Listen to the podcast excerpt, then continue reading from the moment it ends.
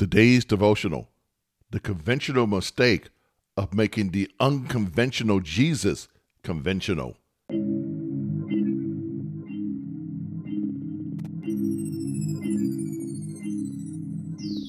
In Luke chapter 15, the Pharisees and the teachers of religious law complained that Jesus was associating with tax collectors and other notorious sinners, even eating with them.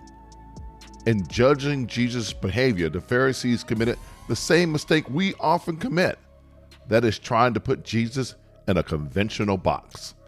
A box that we have tailored to the way that we have come to believe by custom, tradition, and bad teaching of the way that Jesus should be.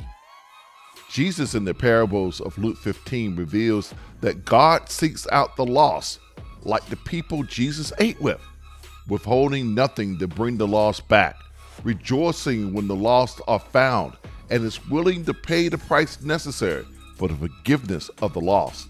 In the parables, Jesus also exposed the devout churchgoer, like the Pharisees, as hypocritical sinners showing the motivation of these pious living people and following every law, every rule, and every decree of the faith is to look down and put down the obvious sinner. Jesus displays the true reason for the Pharisees' show of religious zeal is an ill-fated attempt to put God in a position of owing them because of their so-called choice of righteous living. The conventional mistake of making the unconventional Jesus conventional continues today as we turn our backs on the least, the lost, and the marginalized. The conventional mistake of making the unconventional Jesus conventional continues today with demands that God's church keep on doing traditions, customs, and rituals that turn off the least, the lost, and the marginalized, and have nothing to do with the faith.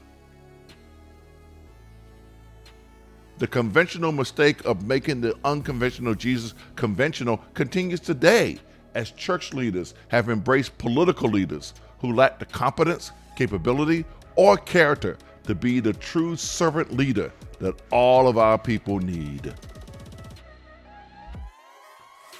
God gave us Jesus to take us away from the conventional thinking that has led us to a life of misery and sin.